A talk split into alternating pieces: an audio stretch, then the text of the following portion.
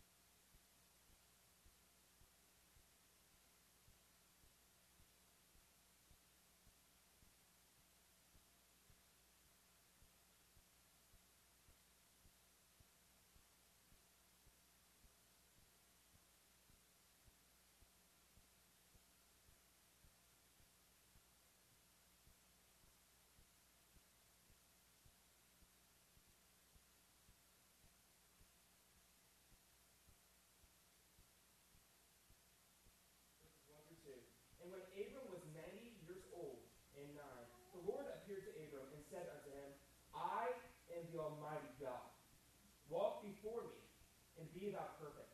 And I will make my covenant between me and thee, and will multiply thee exceedingly. Notice the phrase, I am the Almighty God. That phrase, those few words, it is talking about El Shaddai. And scholars have indicated that the word El Shaddai has different meanings based upon different instances in chapter in, in chapters in God's word, but it has the idea that God is all sufficient, that God is all powerful. God looks at Abram. He comes down to Abram literally, and he says, I am all sufficient. Abram, I am all powerful. Ladies and gentlemen, that's what I want to talk about tonight. God reminded Abram of a lot of things, but God reminded Abram of his sufficiency. But we're going to see how did God show Abram his sufficiency in Genesis chapter 17? Well, number one, God reminded Abram of, of his promise. Two or three chapters ago, remember I was preaching last, I talked about the weird thing that happened in our minds when God instituted the covenant with Abram. And Abram's name had not been changed from Abram to Abraham yet. And God literally went kiwasabi on these on these animals. And God put part of the animal over here and put part of it over here. And God himself walked between the animals, signifying the covenant. And all Abram all Abram had to do was sit back and watch God take care of the covenant. And God said, Abram, not only am I going to make a great nation out of you, but I'm going to send someone that's going to redeem you of all the sins that mankind has ever done. And God showed Abram his covenant. But it's been a while since Abram uh, had God come down to him. In fact, it had been 25 years since the initial promise of the covenant to Abram, to Abram.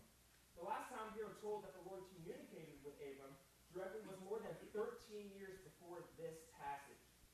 Seemingly, Abram had 13 years of normal fellowship with God.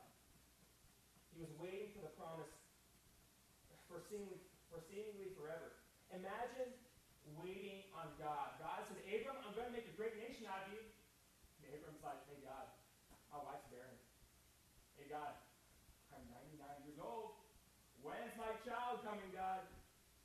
Saw that Abram actually took matters into his own hands because he failed to trust in the provisionary hand, the all-sufficient hand of God the Father, El Shaddai, the Almighty, the one who is all-sufficient. Abram actually took his own handmaid, Hagar, and through her he had a son named Ishmael, who later on was, uh, he had many descendants that would eventually be the Muslims. And they have constantly been a thorn in Israel's side, all because Abram did not fully trust God. But I want you to notice in verse number one, this is really spoke, it sprung out to me whenever I was studying. God said, I am the Almighty God. Walk before me and be thou perfect. Now you're saying, okay, Micah, that doesn't make sense. Uh, how can we be perfect in our flesh? God's word is not supposed to, uh, to have misconceptions like this. God's saying that I need to be perfect, but God's word also says that for all have sinned and come short of the glory of God. What's, what's God talking about right here? Well, I believe that God is talking about this concept. He wanted Abram to be blameless.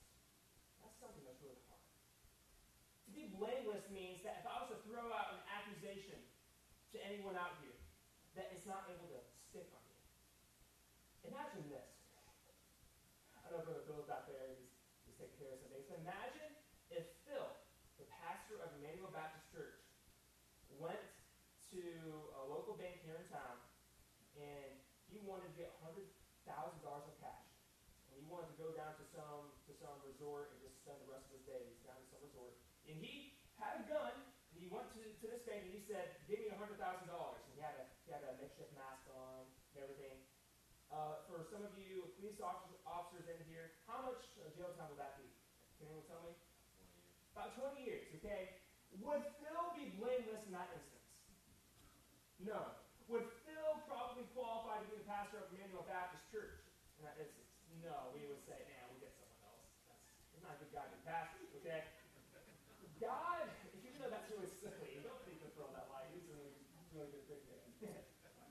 God was walking with Abram, and God said, Abram, walk before me, be thou blameless. Let's look at it in this aspect. Blameless also means to be whole. Church, God did not want part of Abram. He didn't. God wanted all of it. Church, guys, girls, ladies, gentlemen, if you have asked Jesus Christ to be your Lord and Savior, if you have repented of your sins and received Jesus, let me tell you that God doesn't want part of you. God did not save you so that you could live in sin, so that you could live in a righteous lifestyle. No, God saved you to have a relationship with you. God came down to Abram after a certain time period, and he said, Abram, walk before me. I want all of you. I don't want part of you. Abram, I know you messed up with Hagar. You know what? I forgive you. Keep on going. Abram, I know that you're frustrated because you don't have kids, but guess what? Keep on trusting me. I want all of you, and I am your sufficiency. God wants all of us. God wants every part of us, and it's found throughout His Word. I think of it this way Abraham is known as a man of great faith. But a man of great faith makes mistakes, right? We saw that with Hagar. But I, I see that becoming a man of great faith does not happen overnight. It doesn't.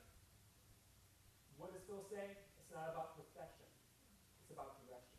And that's our Christian life. And just like us, that's what Abraham was going through. And he was going through a lot, but God came down to Abram and he said, I want all of you, and I want to help you. So God appeared to Abram when he was about 99 years old. God specifically lists what he promised. Let's look at verses 3 through 8. And Abram fell on his face, and God talked with him, saying, As for me, behold, my covenant is with thee, and thou shalt be a father of many nations. Neither shall thy name any more be called Abram, but thy name shall be Abraham. For a father of many nations have I made thee. And I will make thee exceeding fruitful, and I will make nations of thee, and kings shall come out of thee. And I will establish my covenant between me and thee, and thy seed after thee in their generations for an everlasting covenant to be a God unto thee, and to thy seed after thee. I will give unto thee, to thy seed after thee, the land wherein thou art a stranger, all the land of Canaan, for an everlasting possession, and I will be their God. So let's look at what God changed Abram's name to, shall we? So God first had Abram, and Abram means the father of many. Okay, so the father of many had no children. Imagine people who go up to Abram and they know what his name means, and they say, uh, bro, you're supposed to be the father of many, but I don't see any, uh, any many, any little Abrams walking after you. I don't see any little Sarais walking after you. Uh, I don't understand, Abram. Where are all your children? To not have descendants, specifically to not have a male descendant after you in antiquity, in the book of Genesis especially, it was it was really hard actually. People looked down upon in this society, and they said, "He doesn't have any descendants. Who's going to carry his bloodline?" And God's word in the Pentateuch it gave certain instances in how you could carry on your bloodline, and that's for another sermon. But Abram, the father of many, who had no children, kind of in his mind, it was kind of this that God knew what he was doing. But God changed his name from Abram, the father of many, to this Abraham, the father of many nations. God keeps on keeping down his promises, and he said, Abram, not only are you, are you going to be the father of many, but you're going to be the father of many nations. And we need to realize that Abram's name is kind of like an oxymoron, a father of many. People will look at him and be like, you don't have any kids. How can you be a father of a lot of people? But God told Abram that that was about to change. Going from Abram to Abraham almost, in a sense, increased Abraham's shoulders because he didn't have any children. Now, there are a lot of people out in this out in this world that are married. They want to have a family. A lot of them can't, and and that's why a lot of people adopt. And by the way, adoption is a beautiful picture of what Jesus Christ did for us. It's a beautiful picture. And a lot of people will adopt, and but they understand the pain of not being able to have a kid. So you can imagine Abram and Sarai. They're both they're both way too old have kids, biologically speaking. She is barren. He's infertile, and it's physically impossible. But nothing's impossible with God. And God specifically listed what he promised to them. Now we see that God changed Abram's name. God did this a lot actually in the Bible. There are many changes found throughout God's word. We think of Jacob's name when it was changed to Israel in Genesis 32, verse 28. When God changed Simon's name to Peter in Mark 3, verse 16. When God promises a wonderful new name to every overcomer in him, and we see that over in Revelation 2, verse 17. God changes people's names. But individually, I'm so glad God changed my name. I'm so glad He changed my name, church. God gives us names in faith. I was a sinner on my way to hell. God changed my name to saint. I was a dirty, rotten, spoiled brat that did not enjoy obeying my parents at all. Yet God looked at a little kid and He made him righteous through His Son. I was a nobody, and God made me a God made me a somebody by choosing to save me, by me calling upon him. I had no one. I was lost. I was going to and fro, going throughout a circle in my life, had nowhere to turn to. That God changed me and gave me a new name, and I now have a royal priesthood. I only had an earthly father. Now I have a heavenly father. I am a son of God. And there are so many aspects that we can compare from Abram to us. And God knows he will accomplish the meaning of the name in us, even if it seems preposterous. The Church, I'm glad that my God is all sufficient. God changed my name. I know this isn't a strict uh, biblical application right here, but it just came to my mind. Has your name been changed? That's an honest question right here. Has your name been changed? Because if you're a blood bought tell you, you're not. You're not Phil Rogers. You're not Brother Justin. You're not Brother Brian Barry. You're not Joel Bush. You are a blood bought believer, one that Jesus Christ has saved. Then, then you are someone that has Jesus Christ. What's the saying? Do I see Jesus in you? A little kid looked at his daddy and he said, Daddy, uh, how tall was Jesus? And dad said, Oh, Jesus may have been about six foot or so.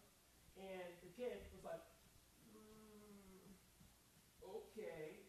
And the father looked at his kid and he said, Son, what's wrong? And the kid was like, Okay, if Jesus is about six foot tall and I'm about four foot one, um, wouldn't Jesus stick out of me?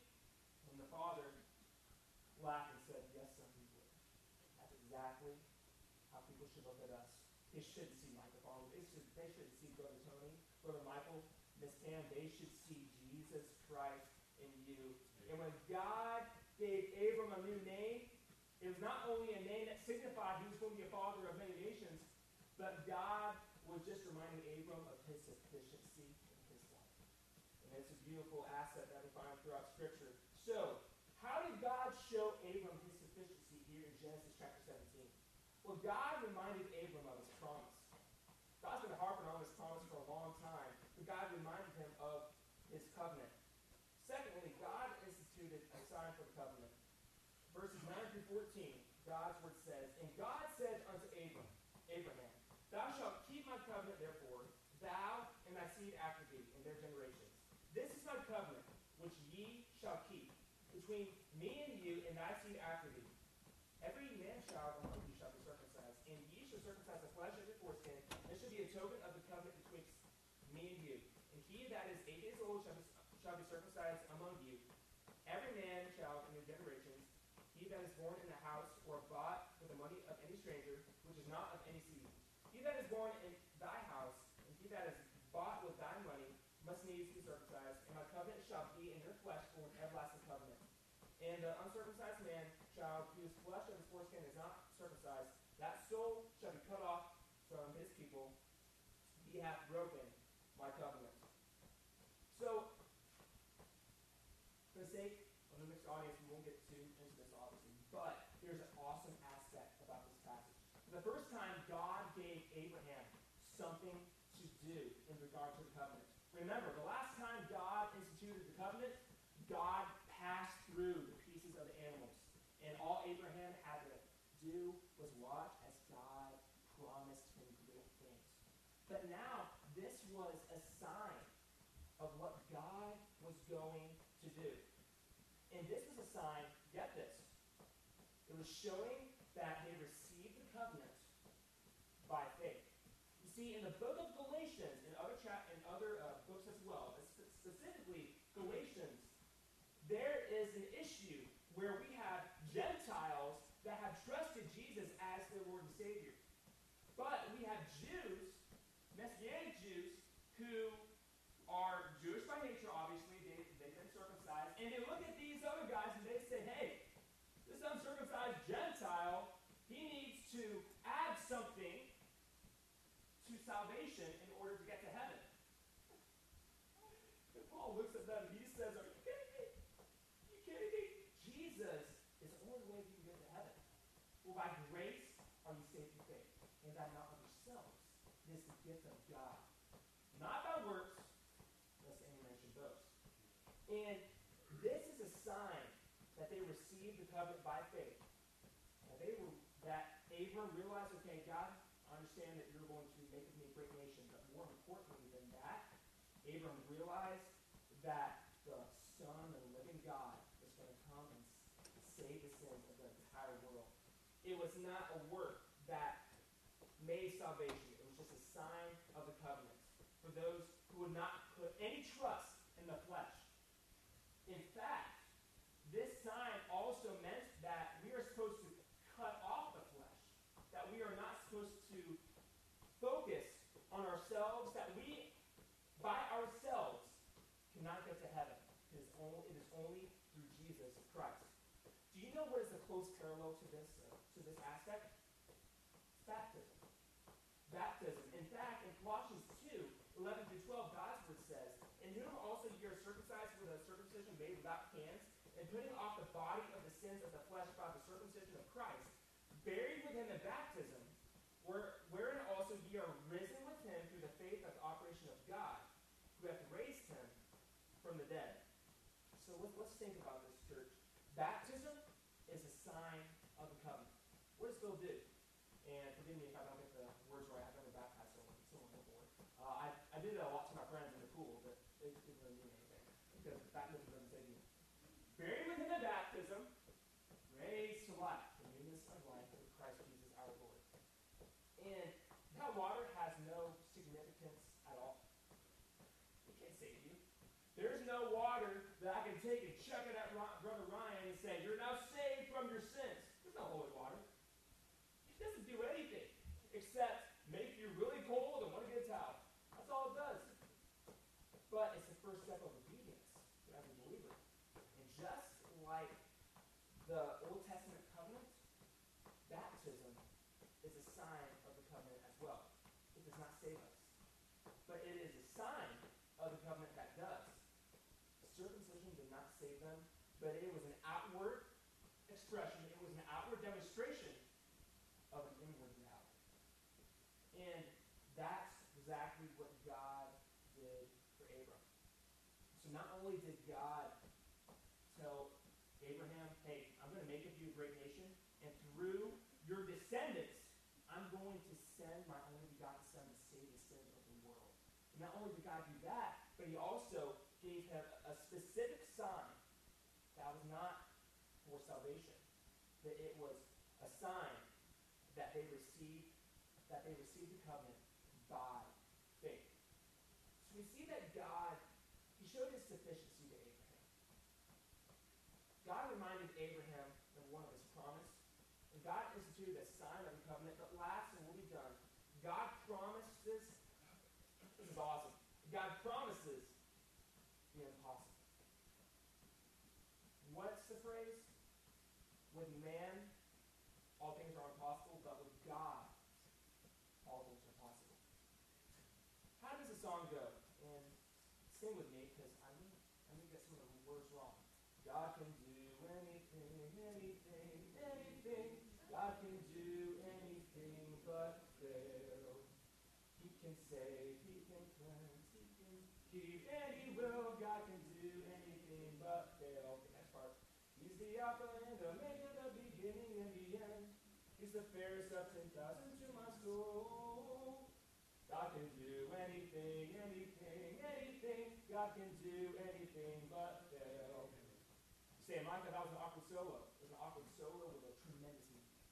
Because Jesus, my God, can do anything but fail. Look in verses 15 through 16. And God said unto Abraham, As for Sarah thy wife, thou shalt not call her name Sarai, but Sarah shall be shall her name be. And I will bless her, and give thee a son also of her. Yea, I will bless her, and she shall be a mother of nations. Kings of people shall be of her. The word Sarai means my lady or my princess. My dad would always go up to my to my mom, and something that I always respected of my father. And I believe that this is a very kind, a very, kind uh, gesture to do, is that he would go up to, to my mom, and after he would come home from work, he'd kiss her on the forehead, and he would be like, how are you doing, my queen? And uh, he would do that time after time after time again. And uh, it meant so much to her. And Sarai's name, it meant princess. It's something that is very beautiful in nature. And Sarai, it confined her to her dominion, get this, of one family.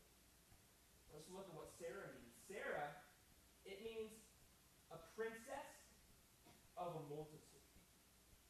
So God was confirming his covenant with, with both Abraham and, and Sarah, Sarah, formerly Sarah, now Sarah.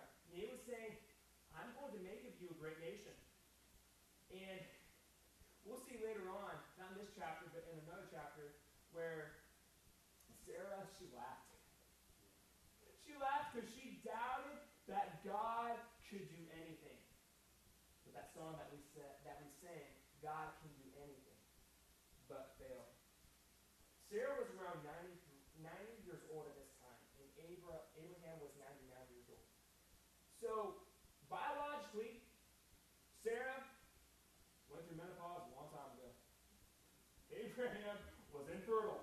They looked at each other, and I'm sure they laughed. But God's word says that they laughed at God.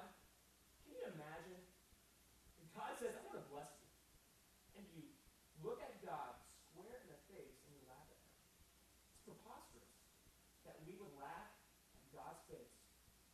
Ladies and gentlemen, we do that all the time. God says, Micah, I want to bless you. Micah, if you will do what my word says, if you will abide in me, if you continually grow, grow closer to me, God's word says, draw nigh to God and he will draw nigh unto you. If you continue to grow closer to me, I'm going to bless you. But this is not a blessing that, that, that is of material possessions. Right? There is a prosperity gospel that is growing rampant right now. Let me tell you, folks, it's a bunch of hogwash. Because you can live your life in total obeisance, in total reverence to God Almighty, wanting to serve Him with all your heart. You can be, you, and you can be dirt poor. There's missionaries, pastors, uh, any type of people out there that serve God and they love God with all their hearts, yet they don't have a mansion. They're going to have a mansion on the hilltop one day. I've got a mansion that's just over the hilltop, and uh, I think that's a song that many of y'all know. I'm not going to sing it because I might botch that song up. But God's word says that God owns cattle on 10,000 hills. So, for me, Mike the farmer, if I, try, if I try to go out there and make a living and put God outside my life, and if I say, God, I'm going to do this on my own. God, I don't need you. God, you've given me a strong back, a, a, somewhat smart mind. I don't consider myself that smart, but God's given me a mind where I can think and provide for my family, which is good, by the way. He who does not provide for his family, Gospel says, is worse than an infidel. Strong words right there. So, as a man, head of my household, put there by God, it's my duty to go outside and work my tail off for my family.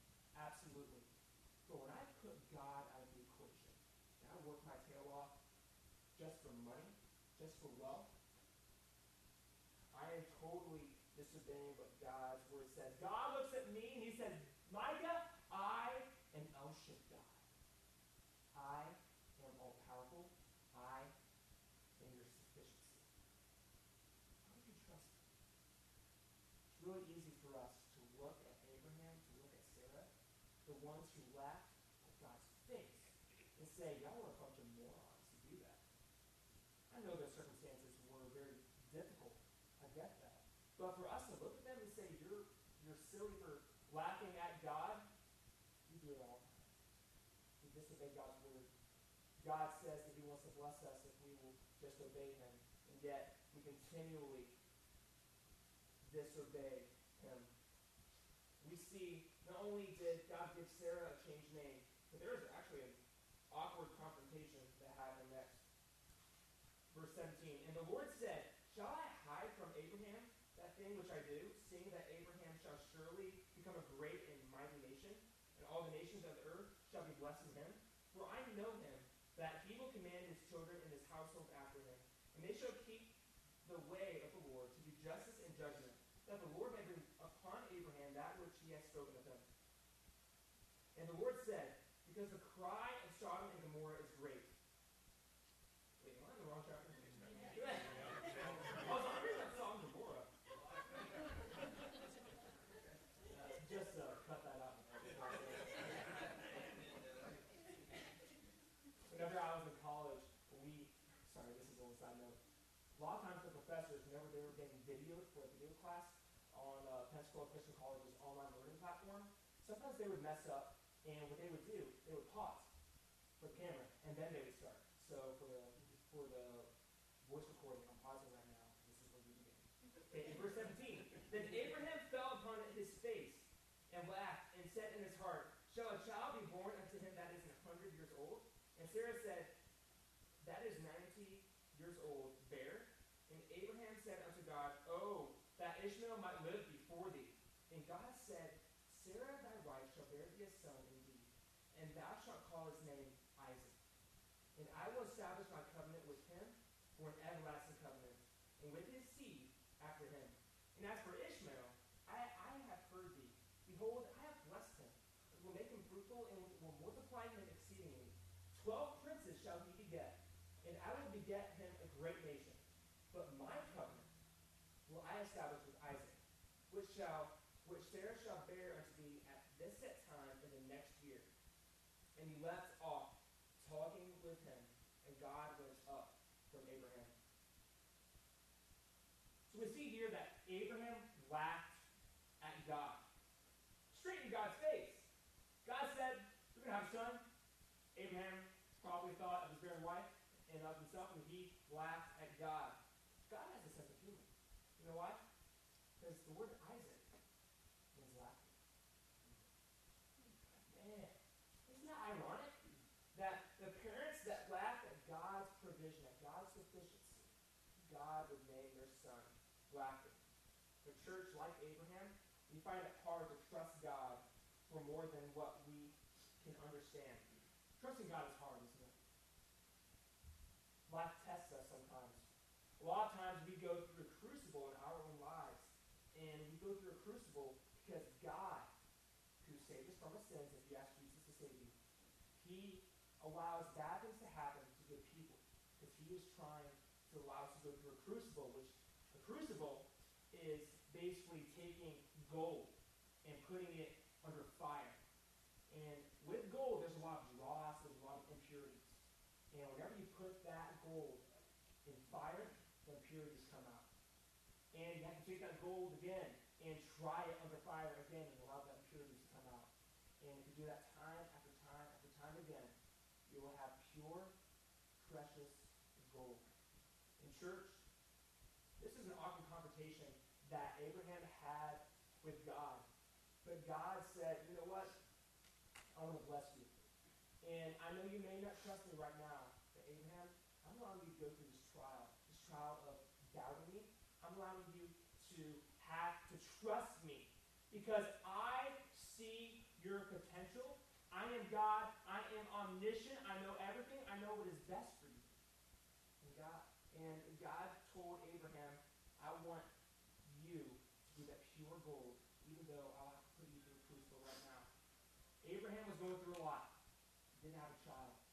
And he was really frustrated in his situation. But God looked at Abraham and he said, What? I am El Shaddai. I am the Almighty. I am the one that will provide for you. I am your sufficiency. We, all, we also see that God said he was going to bless Ishmael. And uh, we know that he eventually he led into the, the Muslims. And the Muslims obviously been a thorn in Israel's side. But church, the takeaway is this. Are you allowing God to be the sufficiency in your life? Or are you looking at God and you're saying, you know what, God, I trust in you, but